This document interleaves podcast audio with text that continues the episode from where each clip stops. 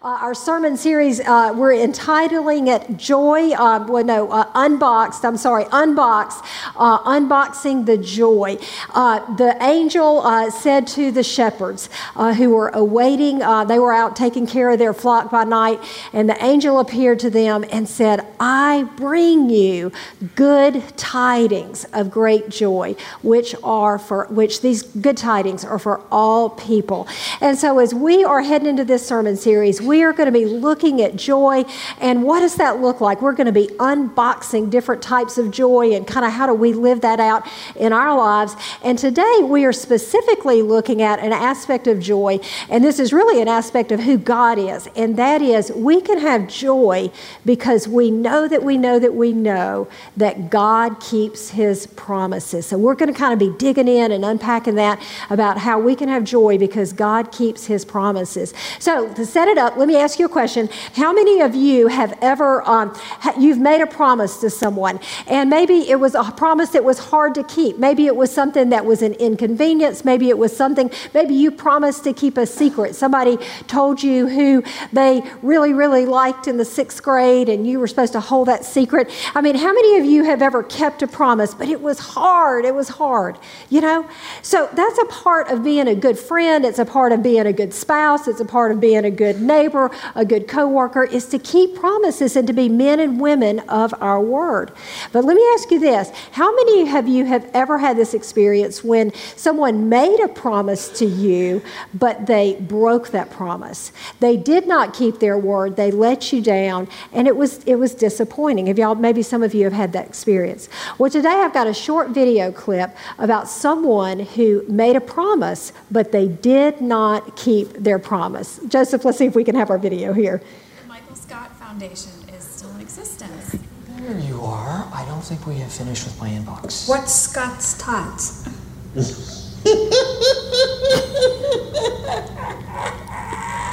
Has it really been 10 years? Local businessman pledges college tuition to third graders.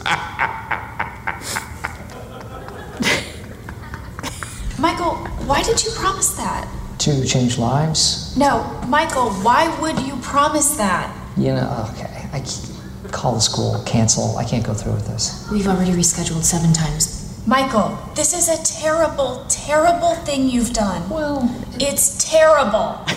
Just terrible. And the longer you put it off, the worse it's going to get. I just, I fell in love with these kids, and I didn't want to see them fall victim to the system. So I made them a promise. I told them that if they graduated from high school, I would pay for their college education. I've made some empty promises in my life, but hands down, that was the most generous. Just tell me it is going to be okay, all right? No. I'm not a bad news person. I bring good news. Like when I promised those kids I'd pay for college. I love that. I love that. He said, he said, I've made some empty promises in my life, but, but hands down, that one is the most generous. Uh, for those of you who have seen that episode, it is just it's it's painful. It's painful. He has to go. This this group of this group of uh, kids now they're seniors and they're getting ready to graduate from high school. They expect that he is going to pay their college tuition, but instead, who knows what he gives them?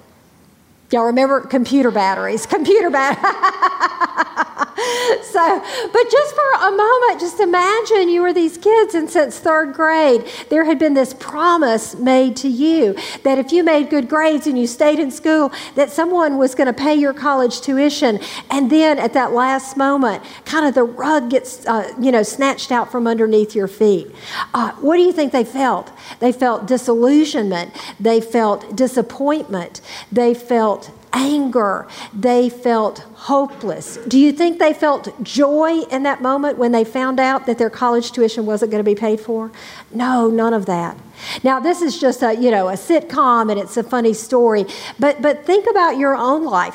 When, when maybe it's not a person that you have had this experience with, but maybe there is a hope and a promise, something that you are hoping for, something you are expecting from the Lord, from God.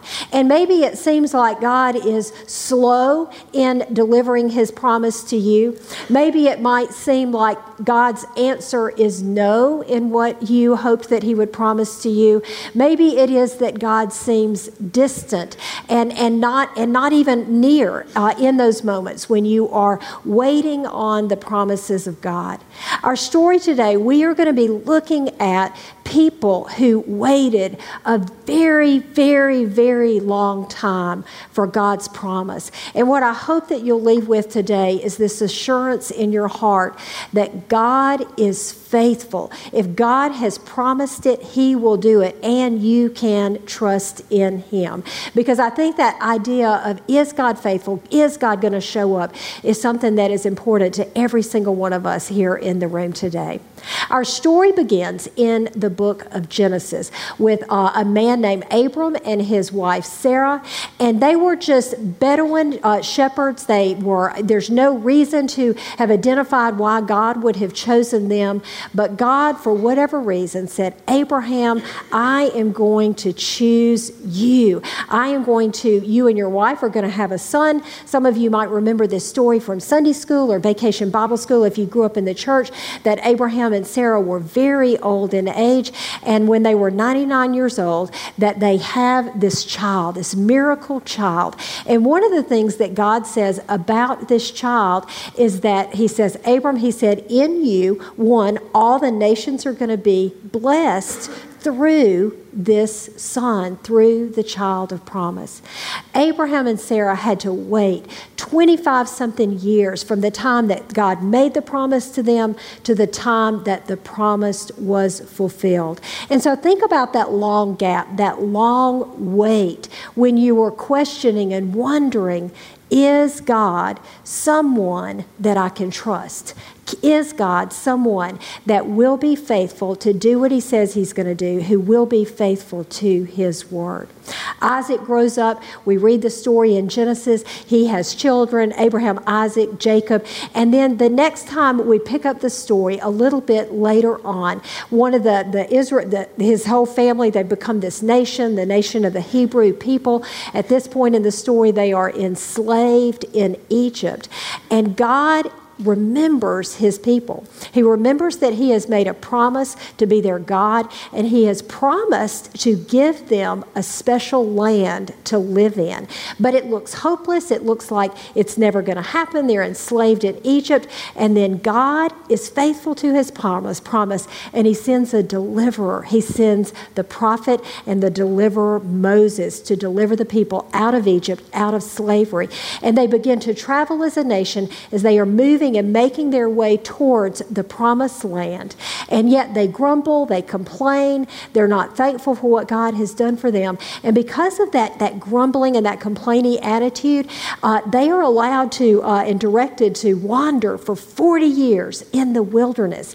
And then eventually, though, God remembers his promise. God is faithful to his promise, and he brings them into the promised land. Now, for many, many years, God uh, rules them through through, through judges, he rules them through priests. But the people wanted a savior. They wanted a king. They wanted someone so they could be like the other nations. They didn't really want to depend on God, they wanted to depend on a human being to, uh, to be their leader, to be their protector, to be their sovereign. And so, God, in his, his generosity, he allowed that. Uh, first, there was Saul, and then there was King David. Uh, King was uh, King David. It was uh, a man after God's own heart, is what uh, we're told in the scriptures. And so at this point in the history of Israel, God makes another promise. Now, the first promise that God had made back to Abraham, from that time period to today, uh, scholars tell us that was approximately 4,000 years, okay? We're talking about a very long, long time. So now God makes a second promise, and this promise is to King David. And what God promises King David, he picks up on that promise that he made to Abraham, but he basically he says, David, he said, through you is going to come the Messiah. Through you is going to come a king who will rule over all, a king who will never die. So David holds this in his heart. He doesn't see it realized in his lifetime. And then the nation progresses. We know that David had his son with Solomon. And then after Solomon, his son under that, whoops, after, sorry, my timer went off. time is it? I still got time. but anyway, so the nation splits into a northern kingdom and a southern kingdom. But during this season in Israel's history, it was a long season that was predominantly uh, characterized by unfaithfulness. By unfaithfulness, there were times when when Israel was faithful. There were times when they were not. But the overarching message during this whole season is that they kept complaining, they kept grumbling, and they kept turning away from God. But here's the question during the long wait Did God forget his promise? Because they were unfaithful, did that mean that God was going to be unfaithful to what he had promised? He didn't. He didn't. And what God began to do was he began to uh, make promises, make proclamations through this group of people called the prophets. When you open up your Bible there in the middle, you've got Isaiah, you've got Jeremiah, you've got Micah. You have all these books, and, and they are people, they're prophets who were sent to, one, to, to say basically, you know, turn back to God, turn back to God. But even in the midst of your faithfulness, I want to remind you of the promise that one day, one day, there will be this Savior who will come, this Messiah. Some scholars say that as you look at all the Old Testament prophecies, that beginning in the book of Genesis and going all the way to Malachi, the last book in the Old Testament, that over 400 promises are made about the coming Messiah. Y'all just think about that for one moment. There were 400 prophecies, promises, however you want to say that, predicting, foretelling that one day this Messiah would come and that Jesus perfectly fulfilled all 400 of those promises. Do you know how unlikely that is? Do you know like how almost impossible that is? Uh, one one uh, professor somewhere, I guess he was a statistician, he said, "I wonder what the probability would be if if if one human being just fulfilled eight prophecies that were made about that person. You know, eight predictions." And he came up with some number that I don't even like. I looked at it, but it was like I don't even know how to say that number because it was like bazillion, quadrillion and bazillions to the, like the 20th power or whatever. But Jesus fulfilled 400 of the promises when he came on this earth. I want to show you just a handful of them. I promise we will not go through all 400 today, but I want to lift up, and y'all say, Thank you very much. I do have lunch plans today. But I want to take you through just a handful of these prophecies, and let's lift these up.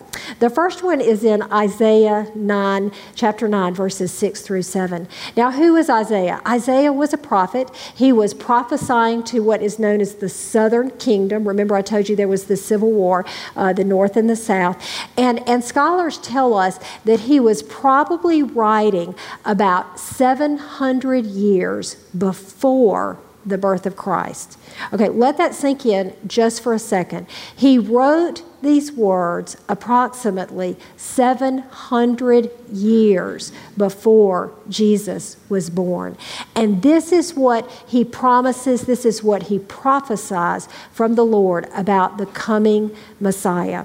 He said, For unto us a child is born. Okay, that's one promise right there. The Messiah will not come as a conquering king, the Messiah will come as a child. He said, And to us a son is given, and this child will be a male child. It won't be a little girl, but it will be a little boy. So, two things right there. It says, And the government will be on his shoulders. He is called to be one who will lead, who will rule. He will be called Wonderful Counselor. He will be called the Mighty God.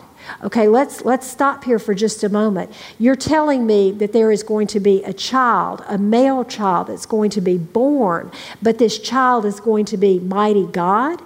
Now, for their monotheistic worldview, that could not be because there was only one true God. They, they knew they were to worship other gods. Uh, that would be idolatry. But here Isaiah is, is, is foretelling of the mystery that we understand as the Trinity, that Jesus was fully God and fully man. And it is something that we, at our finite minds, can't quite wrap our heads again. But here, 700 years before, Isaiah is laying it out. God is making this promise. He said, This child will be the everlasting Father, the Prince of Peace, and of the greatness of his government and peace, there will be no end.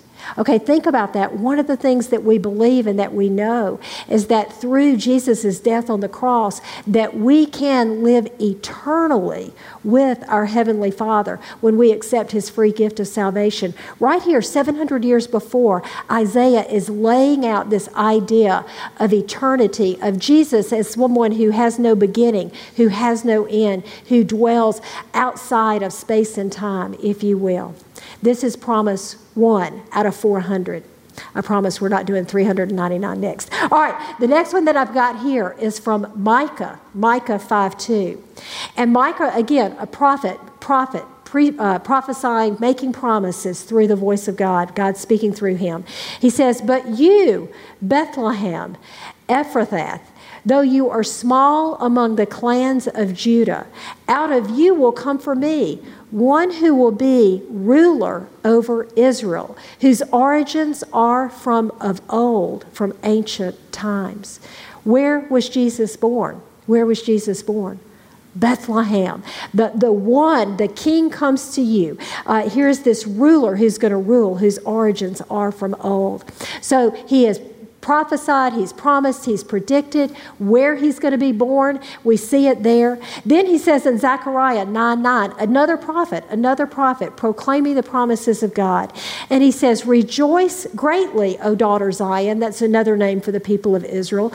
Shout, daughter Jerusalem. See, your king comes to you, righteous and victorious lowly and riding on a donkey, on a colt, the foal of a donkey. Here, Zechariah, hundreds and hundreds of years before, is predicting the way that Jesus would enter into Jerusalem the week before he is crucified. He is a king, but he is humble and he's lowly, and he's riding into the city on a donkey. All right, we got three, three promises. We've seen them fulfilled. All right, Isaiah 53 8. This is a little bit later on. Uh, Isaiah the prophet is speaking, and he says, By oppression and judgment he was taken away. Yet who of his generation protested? For he was cut off from the land of the living. For the transgression of my people, he was punished. Isaiah, 700 years earlier, is telling how this Messiah is going to take on the transgressions of the world. He is going to die on the cross for us, that his, our punishment is going to fall on him. Psalm 16, 10 through 11. And this was written during the time of David. It says, Because you will not abandon me to the realm of the dead, nor will you let your faithful one see decay. You make known to me the path of life, and you will fill me with joy in your presence, with eternal pleasures at your right hand. Again, the promise of eternity. So, how does this impact you? This is one of my favorite, favorite, favorite parts of the Christmas story. I mean, I know I love the, the you know, you were telling the story of, of Joseph and the, you know, that there's no room in the end and, and all those things. But when I stand and I worship on Christmas Eve, I am reminded that God is a faithful God. Though it might seem slow to me as God is keeping his promises, I know that he is trustworthy.